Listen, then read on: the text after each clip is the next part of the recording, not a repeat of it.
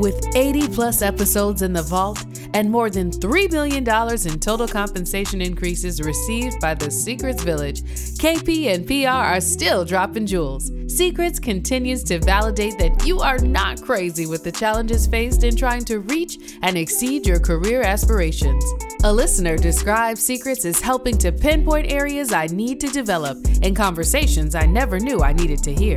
And season 5 will definitely not disappoint as they continue to deliver secrets on how to advocate for yourself, how to become a better ally, and how to increase your market value by building generational wealth. Your hosts, Keith Powell and Ricky Robinson, have paid their dues to reach the top of corporate America, and they want to share their stories with you to transform your journey. And this groundbreaking podcast challenges you, as well as corporate America, to be better and do better. KP and PR will bring you more tips and tricks on how to advance your career. So fill up those cups and welcome to season five. Hey, everybody, welcome to Secrets. KP, my brother, what is happening today? What's on your mind? I'm doing all right, PR. What's going on?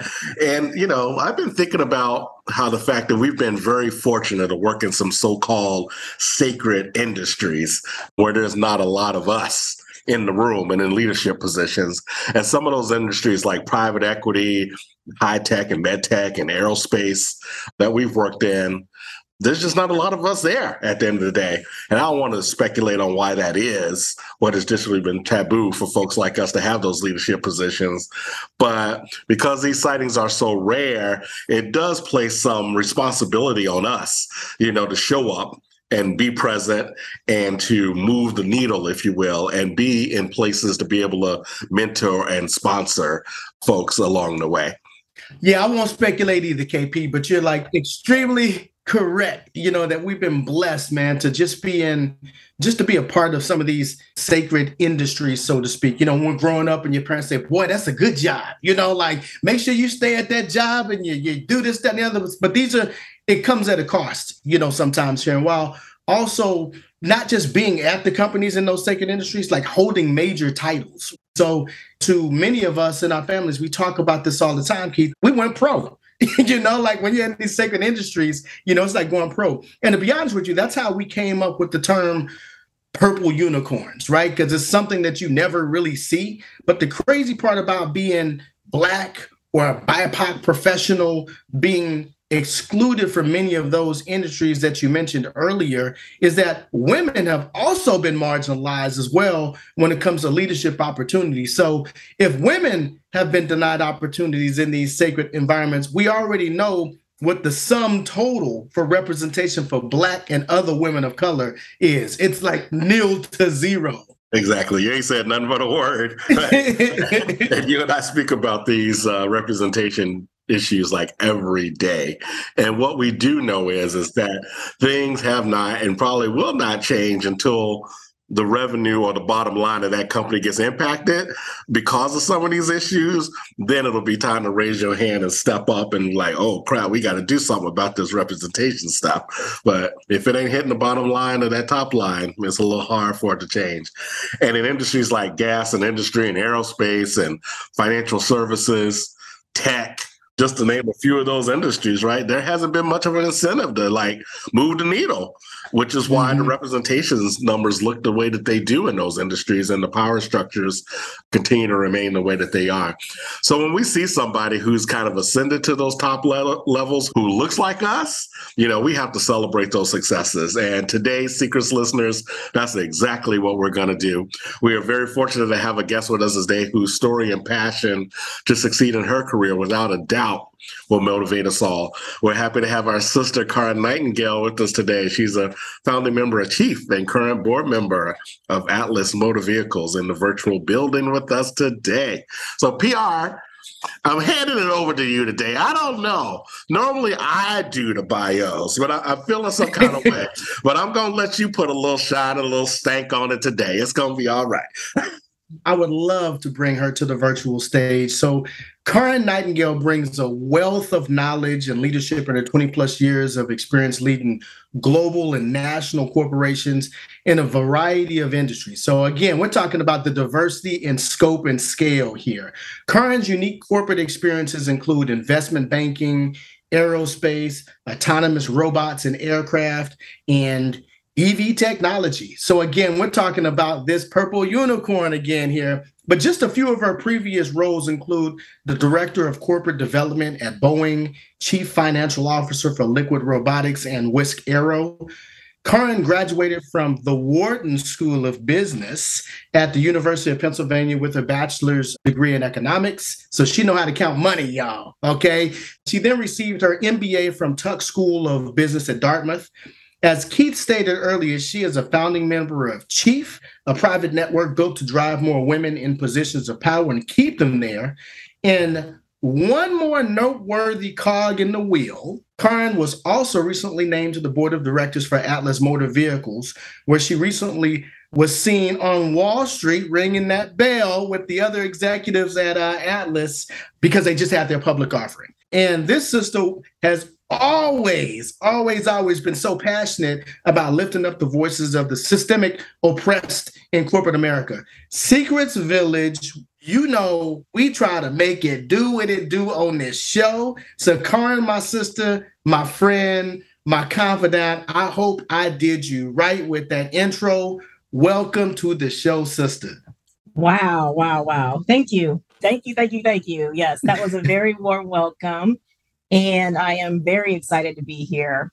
I will say, Ricky, that you neglected to mention one of my passions. I'm a former hooper.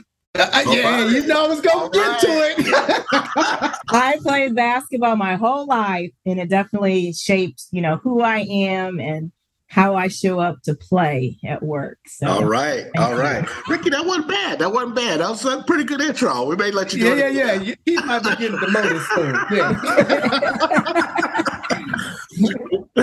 Welcome to the show, Karen. And in this episode, we'll talk with Karen about her story and career journey. We'll discuss the lack of gender and ethnic diverse representation in finance, in particular, in corporate America, and how that plays out. We'll provide some receipts on the lack of women and ethnically diverse representation in sacred industries within corporate America. And we'll close out today with a double dose of secrets from Karen on how to increase your visibility and gain sponsorship in your current role, and how companies within these sacred industries can build and expand their efforts to develop and recruit and maintain and retain underrepresented employees for executive leadership roles. So now, Karin, Karin, what we do oftentimes when we get ready to start our show, we want to make sure that people understand who they're talking to. So we'd like to start out these interviews so our secret listeners get some insight on you. So can you take just a moment to bring our listeners up to speed on who you are, what was your upbringing, your educational background, your career journey. Like, we want to turn it over to you. So let us know. We know you, let the people know you. Well, thank you for that. The who am I, I think, is really important because my upbringing has shaped my entire career. So I'm going to have to take you all the way back to the OH dime better known as Ohio, O H I O. I grew up in a small town called Springfield, Ohio. It's your typical Midwestern small town. I'm from a family of seven. My fa- parents had five of us kids. So I have two brothers and two sisters. My father grew up in that town, but he moved my mom there. They actually met in England. My dad was in the Air Force. My mom was in nursing school there after she left Guyana South America. So I my family is from Guyana. And so after they met, my dad did a couple tours in Vietnam. He studied at Hampton, never finished college at that time. And my mom didn't have a college degree either, just a nursing degree.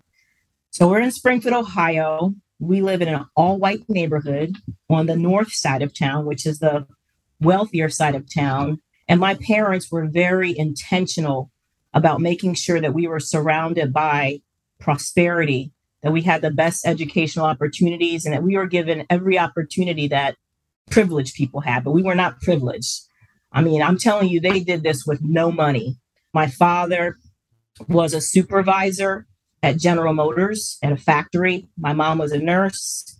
I remember when my dad got laid off when I was a child and went back to school. He went to Central State University and HBCU in Ohio totally switched careers, became a special education teacher. After he graduated, My mom went to Central State. She got her bachelor's degree. You know, my mom now is a doctorate of divinity and everything else, but we as children witnessed their educational journeys and fight to improve their lives through education. So all of my siblings were super bright. By the time I came around to elementary, middle school, high school, the path was set for me that I was going to be in all the gifted classes, I was going to be in the AP classes. But the one thing is, I was always either the only or one of the few, if not the only, Black kids in my class. And my father just kept saying, keep your eye on the prize. You're going to do amazing things, much bigger than what Springfield, Ohio can offer you. We spent our vacations doing, it was either educational things or church, right? We were visiting museums, visiting college campuses. And I remember one summer, I was probably in the fourth grade or so, and we were taking my cousin John around to visit colleges we visited the University of Pennsylvania in Philadelphia. I love American history. So I saw the Liberty Bell and Independence Hall. And really, what blew my mind was the food trucks. I was like, they have food on the street. yes, yes. food on the street. I'm from Springfield. And I'm like, wow. So I was like, I'm coming here. This is where I'm coming that was a, a very formative experience. And then, you know, my first plane trip, I don't think I ever told you this, Ricky, but my first, the first time I was ever on a plane was to go to the Bay Area, San Francisco. My parents sent my brother and I, Michael, to see my cousin Maceo graduate from Stanford. So, really, during my formative years, I was constantly surrounded by academics. And my siblings, they are rock stars, Duke, Dartmouth, I had another sister who went to Penn, Miami of Ohio. So all of us had really great educational opportunities. And my parents always preached that we needed to have a profession, be a lawyer, be a doctor. But I got to Penn and I was surrounded by so many smart black kids. I was actually intimidated, to be honest with you. Mm-hmm. But I was really just happy to just finally not be the only one. But when I got to Penn, people already had internships. And I was like, damn, how they do that? I felt behind before I even started. And so that's actually how I learned about an organization called Inroads. Mm-hmm. And so Inroads takes talented minority youth, puts them in a corporate setting, starting in high school. So I applied, and that was the source of my internships during my college years. So after Penn, I left. I went to Chocolate City our nation's capital, and I worked at the Federal Reserve Board. I thought it would really be a differentiator for me, just getting a different perspective of the capital markets than most people get. And I was there during the Alan Greenspan years where he would say something and the markets would move. I still remember when he said irrational exuberance, and then the markets just moved. So I did that. And I knew that I eventually wanted to get into investment banking because 100% I just wanted to accumulate money quickly, pay off debt. And I really did think I was going to be retired by the time I was 40. that did not happen. After the Fed, I went back to business school at Dartmouth, middle of nowhere because I wanted to get into investment banking at a higher level than just right out of undergrad. So I worked at Merrill Lynch in New York as an investment banker. I had a great experience there, but I was really looking for something different. So moved to Chicago. I was an investment banker in Chicago. I worked for a company called BMO Capital Markets. I started there in the mergers and acquisitions group. So doing mergers and acquisitions across a number of different industries and then I transitioned to become focused on food and consumer. And I was a banker. I continued to do mergers and acquisitions work in the food and consumer industry, but then I also did equity and debt offerings. And so then, as most people do, I got burnt out, and a recruiter came knocking, asking about my interest in working at Boeing. I was in Chicago at the time, so I was like, oh, Boeing, okay. But I had never done anything in aerospace ever. So got there, when I interviewed there, I met a guy from Tuck, I met a guy from Wharton, and they were both former investment bankers. And I was like, okay, God's giving me the sign. It's time to go to Boeing. So at Boeing, I was like their internal investment banker. So I did acquisitions, divestitures, established joint ventures. And then at the end of my time there, I helped make all of the initial investments for their newly formed venture capital arm called Horizon X. So I helped build up that venture capital arm. And then I heard of the CFO opportunity at Liquid Robotics. So Boeing had had relationships with this company, and then Boeing acquired it, but they were going to leave it as a standalone company. And I basically raised my hand and asked if I could be included in their CFO search process. And so that was the start to my Silicon Valley journey. I was fortunate enough to get hired by them, became the CFO, had a lot of responsibilities, kind of CFO, COO. And then um, my next company was Wisk. And literally, I followed the CEO at Liquid Robotics. I followed him to Wisk. And obviously, that's where I met Ricky. The best HR professional in the world. Okay, but yes. go ahead. Keep going. My, keep going. My favorite CTO of all time.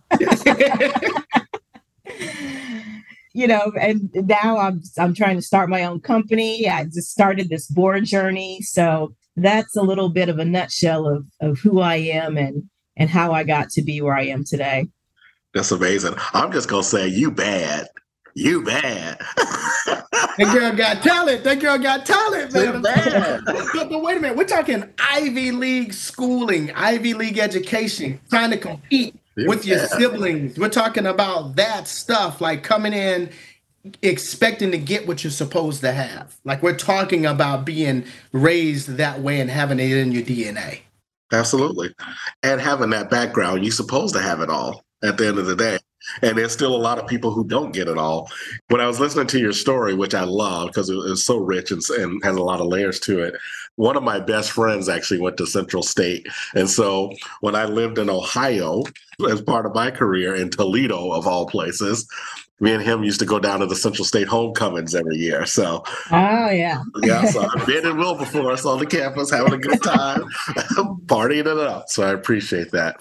And I'm curious, just as part of your journey, obviously being a black woman climbing the career ladder, that isn't the easiest thing to do. And then, particularly as a finance professional, I understand that totally. There are so few of us in finance that that adds a whole extra layer um, to being in that in that field of work. And so, did you ever feel like you had to be twice as good in order to succeed and get ahead versus your colleagues who had the same credentials? Yeah, you know, I always felt like there was a magnifying glass on me, and I probably had one on myself as well. But you know, I felt like everything I did was scrutinized, but really the mistakes were highlighted more than the wins right? And that really drove me to be a perfectionist. Even to this day, if I'm sending an email to somebody important, I'm like, okay, let me do spell check, spell check again. I check it five or six times before sending because I don't want any mistakes in my work. I know that everything I do is reflective of who I am. And for for better or for worse, that's just that's how I've had to live my life. Mm-hmm. Yeah, it makes a lot of sense. And I know for myself i did a lot of the same things too and and it in some ways makes you a little bit risk averse you know you see your colleagues out there like making these leaps and bounds and, and doing some things and getting these opportunities and you're going maybe at a little slower. You're still moving pretty good but still a little slower. Did you ever feel that also just in terms of that experience? Yeah i did because i had to be more careful because any misstep was going to set me back a lot farther then it would set somebody else back. And so it was constantly watching my steps, watching what I said to people all the time. So yeah, it was it was definitely a part of of my formative years for sure. When we talk about like the risk aversion and the struggle to kind of break through, and you know, Keith and I speak regularly about some of the unspoken challenges, and Karin, you and I speak about this stuff too that we've had to face like in corporate America with respect to microaggressions and in some cases macro, you know, aggressions, right? They really not even hiding it. That also, you know, lead to like these toxic relationships or these environments. And in these sacred industries, these issues can be magnified like tenfold, right? Because you should be lucky or happy just to be included. And now you want to bring up some shit, basically. You know mm-hmm. Can you speak to us about some of the challenges that you've had in your career that fall within these categories? And like on the flip side, what were like one or two like triumphant moments, you know, for you as you kind of think it through? Mm-hmm. When I was in investment banking, I had a work husband. You know, everybody has a work wife or work husband. So I had a work husband and we got along well. Like this was my boy, is a white guy. And after I started having some successes and have people requesting to come and to work with me, he would joke around and he would joke around about me and this other woman saying that we were mistake hires that turned out well. Ooh. Now I, I love this guy, but that is that is the battlefield yeah that I was playing on. My work best friend calling me a mistake hire. Like I'm playing, no, but seriously, you know what I'm saying? Stuff like, like, right. just kidding, not really, right. you know? Right. right. you the affirmative action girl, right? Right. yeah, I think back about that at the time. You know, like, what am I going to do? He's saying it in a group of all majority white males who I worked with. And I was one of them at that point, but still, it was just like, wow, is that how they talked to me about me before like I really started to like gain some traction? On the flip side, you know, I would say one of the biggest and best triumphs I had started in investment banking because I was tapped to be what's called the staffer. And so that position, you're kind of like a player coach you decide like who gets in the game at what time. So in banking, it's like a coveted position because you basically decide who works on what projects. And from my perspective, the bank just had glaring discrepancies on which people got to work on which projects. Now they go to Morehouse to recruit, or they go to Spelman to recruit, and they bring in these people and then they sit them on the sidelines. And I was like, you know what? You're getting in the game. You're yeah, playing. Yeah. So I just made it fair. I put minorities and women on the high profile deals or deals that would help round out their experience. And I just remember there were so many people who may have just had a bad experience on one project or didn't get along well with like the managing director on that one thing. And then they got labeled. Yeah. Labeled. And so I made it a point to also like, okay, that person's working on my team. And more often than not, those people performed, did well, knocked it out of the park. But you know why? It's because they had somebody cheering in their corner. They had somebody who was like, slate's clean. It's yeah. your time to like shine right now. Forget what everybody else has said.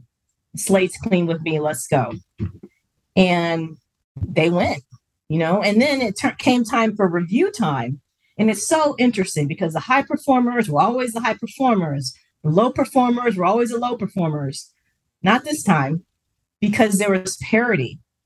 Yeah. And those low performers became higher performers because they got the opportunities that they never would have gotten before. Mm-hmm. And that's that whole kind of sponsorship, mentorships piece that we talk about it and reaching back and bringing us along when we have that opportunity, because that's the only way a lot of this stuff is going to change. And I think Rick and I both resonate with your story of kind of being in that fishbowl under the microscope, being looked at like, do you really deserve to be in the room? kind of thing, right? you know, we've all had those moments. But at the end of the day, we've all found a way to succeed and bust through that stuff. So I'm just wondering for you, what was that first moment when you're just like, I got this. I'm good. And y'all in trouble now if you think you're gonna uh, mess with me. Well, we know when you got that position, they made you be the, the when you were passing out assignments, they that was like, ah shit. Yeah. Here we go. Damn. yes, that was definitely one of those moments. But recently, you know, I just think for me, this recent appointment to a public company board, it also made me feel that way because this board work, it is so hard to get your foot in the door. this is an institution where a long time ago, some probably majority white men were like, oh, I'm going to retire. How do I make money now? Oh, why don't I just give a company advice and get paid $200,000 a year for it, right? To me, that's one of the last bastions of just like that hard to penetrate network that once you penetrate it, then you have more opportunity.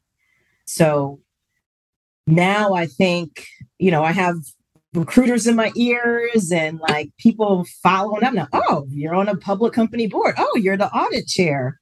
You know, you could just do board work for the right. You don't even have to have another job ever. And I'm like, oh, okay. So the tune is totally changed. Sign me up. Sign me up. Yeah, yeah, yeah. Exactly, exactly. But again, to your point though, this comes from like nonstop grinding in your career, right? This comes from networking and trying to do the best you can with minimal resources and trying to like like my grandmother would say this is equivalent to turning shit into sugar sometimes yeah. you know what i'm saying like this is exactly this is exactly what you're doing but you we've always been conditioned to take the meager resources, whether that be with food, whether that be with jobs, whether that be with the people, and we have to turn it into something. So I look at that as saying you were extremely qualified to be in the positions that you've been in, and probably in the conversations you and I've had, probably stayed a little too long, you know, in some of those positions because you thought you needed to check so many boxes. But what was like the culminating event for you that led to you like being able to feel comfortable betting on yourself and leaving your role without actually having another role in your back pocket? What made you feel like, you know what, now is the right time for me, or I think I have enough to be able to get to the next level? Yeah. This is going to sound cheesy, but you know, I always, I feel like I have always been divinely led to where I should be. And my family is a praying family. So I know that whatever I do, I'm going to be okay. And I actually had an offer from a company and it just didn't materialize. It, it went away. When that happened, I thought to myself, just like what you're saying, like I have been grinding and grinding and grinding, and I haven't had a break my entire career. So I was like, give yourself some grace. And my husband was like, you know, because I was commuting back and forth from Arizona to California and like doing all, like, he was just like, take a break, sit down. He was like, girl, why? Yeah. no, girl, why? Exactly. Literally, this has been like the year of my life. Uh, like anything that I have wanted to do, I just go do it. So my husband calls it 2022 the year of car. He's like, you going at it again, huh? Where you going this week? You partying with who? You doing what? So yeah. I've done everything that comes to my mind. I'm just doing it. Life is short. And I'll get another job when I get another job. And if I get another job, if, we'll yeah, yeah. I was gonna say if, yeah, if, if.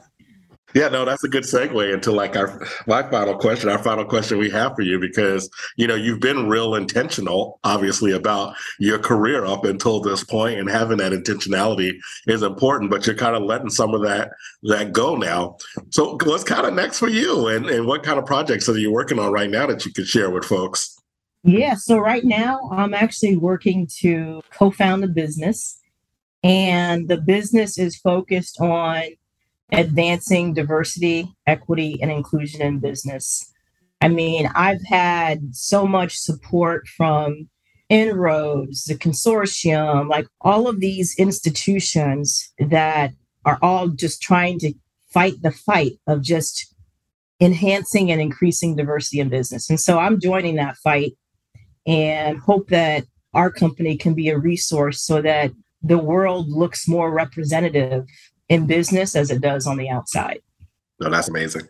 Yeah, yeah. Hey, look, I mean, we we are gonna be here to be a part of whatever you got, you know, going on. I mean, we're just excited to be able to bring your story to the public, you know, and to be able to get more people included in your journey. You know, sometimes me and Keith get accused of just highlighting stuff and making things up. And this is the part of the show when we actually give out some receipts, right? Like, so the receipts, if it wasn't for the receipts, there wouldn't be a secrets, right? So we're, what we're hoping here is that people don't think that we're sensationalizing things here, Karin. So today we are going to provide some receipts, you know, for the Secrets Village on the lack of women and ethnically diverse representation in some of these sacred industries within corporate uh, America. So, Keith, why don't you hit us with uh, receipt number one? I will. And before I jump into the receipts, I just want to put in a quick plug for the consortium. So, that's the Consortium for Graduate Study and Management.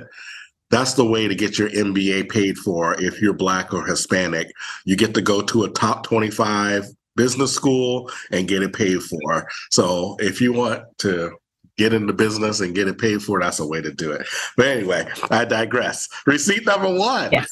Receipt number one. According to the World Economic Forum's Global Gender Gap Report, Female talent in finance still remains one of the most untapped business resources in the world. While women make up more than half of the entry level finance workforce in the United States, only about 6% of the top public financial institutions have women in senior positions, and only 10.5% of Black women make up the financial sector when you look at it as an industry and a profession.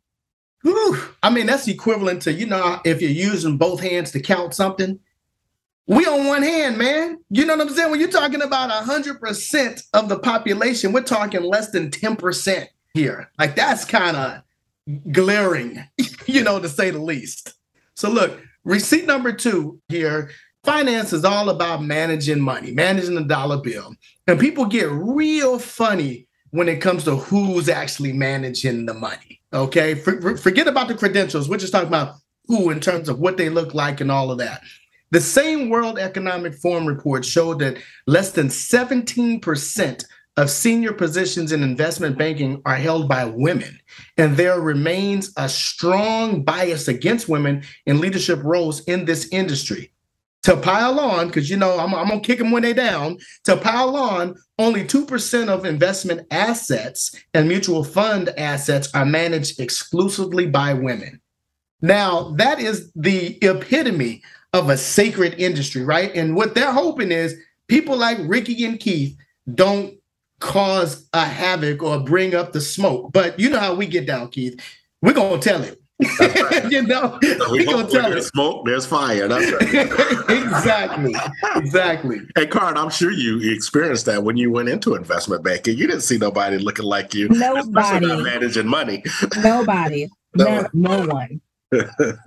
and receipt number three, Korn Ferry did a study to see where women in finance landed once they reached the C suite. And it found that women in, who have financial backgrounds, 6% of them became a CEO, 12% became a CFO, 18% became a chief information officer, 36% became a chief marketing officer, and 55% of them became the chief HR officer. So these are women in finance who have financial backgrounds, and this is where they landed in the C suite. Right. And we've given receipts before that show that nearly 50% of CEOs were either the CFO or they at least were a divisional CFO at some point in their careers before moving into the CEO role. But we moving women in finance into the chief HR role or into the CMO role. We're not moving them into the CFO or the CEO role. Yeah. The smell test, the smell test. the smell test. Now, I like. I'm not saying I'm the most sane person, but that right there does not sound right to me. Right. it's crazy. Yeah. That does not seem right. Even if you have the experience and have the credentials, you still can't get into the roles that's going to get you to the very top. Yeah. And we're talking like, and look, we're over here talking to a real purple unicorn over here, right? We're talking to a real purple unicorn in Karin. Okay. So look, receipt number four, I'm gonna take it easy on this time. I'm lying. Okay, receipt number four. According to the US Bureau of Labor Statistics, women account for 51.8% of all workers employed in management, professional and related occupations. Women in specific occupations within this large category, it varied. So, for example, 18.7% of software developers, 27.6 of chief executives, and 36.4% of lawyers were women. Okay, whereas 88.9% of all registered nurses, 80.5% of elementary and middle school teachers, and 61.7% of accountants and auditors were women. I mean, come on now. Like, where are we trying to steer people to, you know, here when you really look at it? By industry, women accounted for more than half of the workers within several sectors education and health services at 75, almost 75%. Other services like personal and laundry services, membership associations, and nonprofits, it was at 53.9%. Financial activities, just over 50%, and leisure and hospitality is 51.2%. Women were underrepresented relative to their, to their share of total employment in manufacturing 29% agriculture 26 transportation and utilities at 24 mining at 15% and construction at 10% so i'm just going to pause because you can drop the mic on that receipt you know alone there is where are they trying to steer women to you know and we talk about these sacred jobs these sacred industries they don't want you in there it's one thing to say you don't want the women, you know, in there, but then you try to act like you're doing these performative acts. But it's another thing when we start bringing ethnic diversity, you know, into this. This is much harder than what it really seems. And I can tell you personally from trying to influence change at the highest levels in some of these organizations, they don't want you doing it sometimes. And that's a reason here when you look at the receipts. Karin, I mean, I know th- these are quite a few receipts that we put out there and i see you over there with a drink in your hand girl. How are you responding? When you when you think about these receipts that we talked about does this connect some dots for you? Does this make sense? Yeah and these statistics are part of why i'm working on this business. Yeah. You know if people don't know by now that having a diverse workforce is not just the right thing to do companies that are diverse have a financial advantage over companies that are not. So another receipt is, you know, McKinsey. McKinsey has been doing this study, I think, since like 2014. Mm-hmm. So they did one in 2014, 2017, 2019. And so they've been collecting all this data for eight, nine, 10, however many years. And not only is the data still showing that diversity produces better financial results, the discrepancy is getting worse for people who don't. Yeah. And so at some point, it's going to hit people in the wallet, in the pocket. That's what has to happen for it to change. Yeah, absolutely. That's it. That's yeah. It, that's all that matters. No, absolutely. Which is a perfect segue into us coming up with some secrets for folks, right? Because what we try to do on our show, you know, is to make sure that we leave people with a bit of a call to action, you know, with something that they can do to influence change. So we have a double dose of secrets for you today. Karin will help us provide three secrets on how to increase your visibility and gain sponsorship in your current role if you are an employee, right? And you want to be seen. And then we'll close out the episode with three additional secrets from Karin on how companies within these sacred industries can build and expand their efforts to develop and recruit underrepresented employees for executive leadership roles. Okay, like it's one thing to recruit, is another thing to kind of set them up for success. So, Karin, what would you recommend for increasing your visibility and gaining sponsorship in your current role to our many secrets listeners who are listening right now? This first one, I think, is going to be it can be painful. go to the happy hours, go to the Christmas parties, all of the networking events. Like, go to Susie's house and have some unseasoned chicken. Like, just do it. do it. That's how majority circles get to know you. They feel more comfortable with you outside of work, and then they become more comfortable with you inside of work. So that's that's number one. Go to the happy hours. Number two, I would say now you guys, I think you guys have been always talking about this, but recruit your own board of directors. Create a network of supporters who know you, who know what your career goals are, and are willing to help. And so you have to be open, you have to be outgoing with people and just help people understand. Because I've never approached anybody who said they don't want to help me.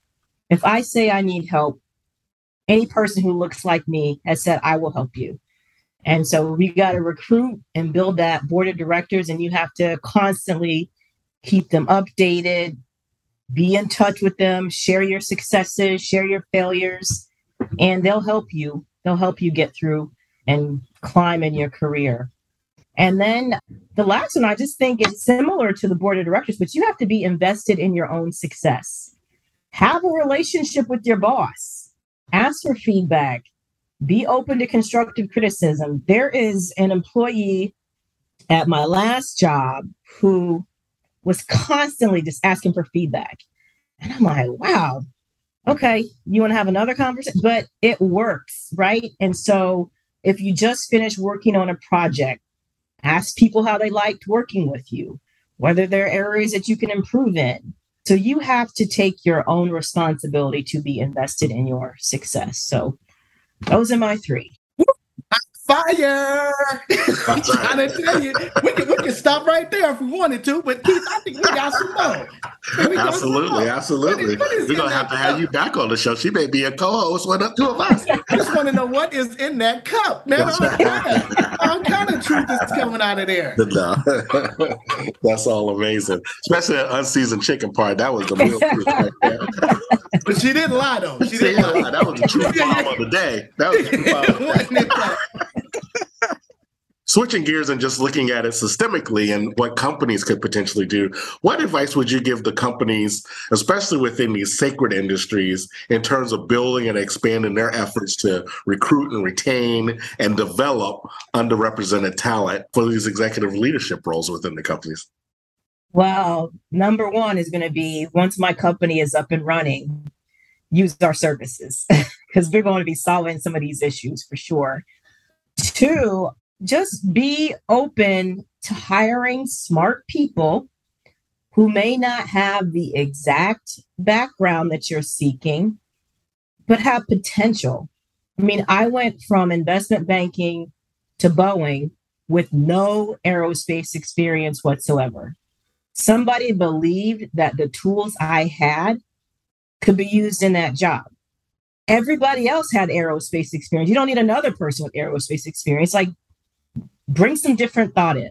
Yeah, you know, Karin, I mean, that's so important. I mean, I talk to executive leaders, you know, all the time. Um, and what you're talking about in terms of someone who has a proven track record of success. I mean, if you got into some of the best schools, if you worked in some of the, if you've achieved the high level of success, whether that be in sports, you know, academia, whether that be in different industries, I think that qualifies you as having learning agility Okay, and this would be a pretty good bet to say this is an easy bet to say I'm pretty sure this person is going to be successful. They've been successful in many other things, you know, here versus they gotta fit in this box. They gotta have X because when we do that, to your point, we're just saying the hell with diversity. you know, the hell with inclusion, representation, like all of those things. So, you know, my soapbox moment, I'll let you continue, Karin. Yeah, no, that's exactly where I was going with it.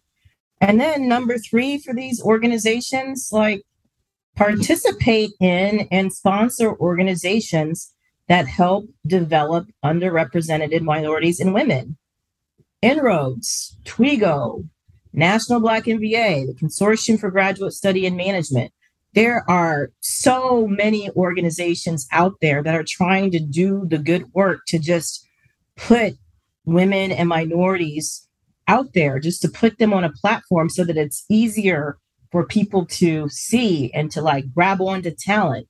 Use those networks like be a part of those organizations. Like there's so much wasted spend and effort in corporations by doing things that just aren't going to work. There's organizations are here to help and they work. And i'm I'm a product of several of those organizations. So. Yeah, no, I mean, again, Karin, I just think this is like just excellent, you know, advice.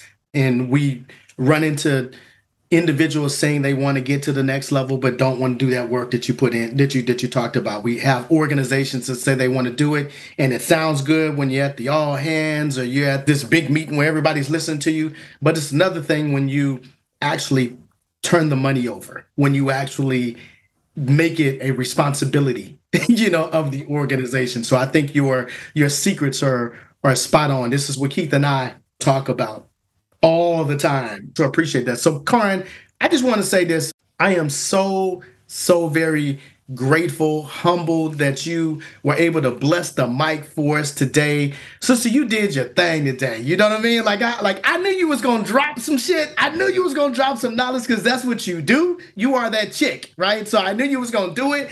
But I'm just again just grateful that you were able to come on. So, Secrets Village season five has been off the chain. And Karin, we sincerely appreciate you for being with us today. How can your new Secrets Village, your community of practice here, how can they get in contact with you and stay current with how to support you, you know, in your upcoming projects? Yeah, I'm on LinkedIn. Shoot me a message. I might be slow to answer, but I answer, especially if it's actually a personalized note once this business is up and running, I'm going to maybe I'll be invited back. Absolutely. There's definitely going to be lots and lots of marketing around that business. And mm-hmm. hopefully you see me out there soon. Got it. Got it. Awesome. That's awesome. We will definitely help support you in every endeavor that you're doing, especially if you're trying to change the world for our people. And uh, I want to extend my thanks also for you to be on the show today. And if you want to hear more resources on the secrets and the receipts that we shared today, especially those things with the consortium and Inroads, we're going to have those in our show notes just go to the website, look up the episode. They'll be right in the show notes for you, uh, so you don't have to go scrambling and looking for them because they're really important and they do make a difference. And I'll say that also as a fellow consortium graduate and and some of those other organizations that you mentioned, um, they're super super important for us in terms of our career. Yeah, no, they really are. We'll make sure that we throw in there Thurgood Marshall. You know, also like it's just so many good organizations doing some great things. So, Karin, you are officially in the Secrets Village, you know, now, right? And our Secrets Village just continues to grow because of you, people like you who want to be on the show and, you know, just come and really have a good time, but also because of our listeners. I know we say this to y'all every week, but please, please help your brothers out by writing a review on Apple or Spotify, joining our LinkedIn community of practice, and commenting on our posts on uh, your favorite social media channels. Those comments help us and also lets you, you know, be seen as a thought leader. So it's important to be able to do that. And and again, when you make a comment, me and Keith, we on there. We responding to everything, you know, because we want to make sure that everyone's voice, you know, was heard and that we give you the confidence to keep putting your, yourself out there. Yeah, no doubt. And if you want to be sitting at the table with people like Karin, we got to encourage you to hit us up and get those coaching services because to date we've been able to get people over 5.6 million dollars in additional total compensation increases by working with us. So we take this seriously and we really want you to get what you deserve. Because if you got credentials like Karin and you still struggling we need to talk because there's something wrong. You shouldn't be struggling at this point. So again hit us up for those personal coaching services training at your organization. Provide a referral if you like what we're doing. Go buy some merch. The holidays are right around the corner. You know, all the things that you can do to help us out. We appreciate it. And well, look, again, we want to thank Karin once again for just being uh, with us today. She came with some straight heat today. I mean, fire, right? But I am still waiting to taste one of those culinary masterpieces that you make over the holidays. I I, I don't want to be on another call and you telling me what you done did and what you about to do. You know, I want to be able to taste that myself. So while I refill our empty drinks, I am proposing that you and Keith have a cook-off because he be over there trying to burn too, right? And y'all let me be the taste tester. That's my proposal. Oh, no.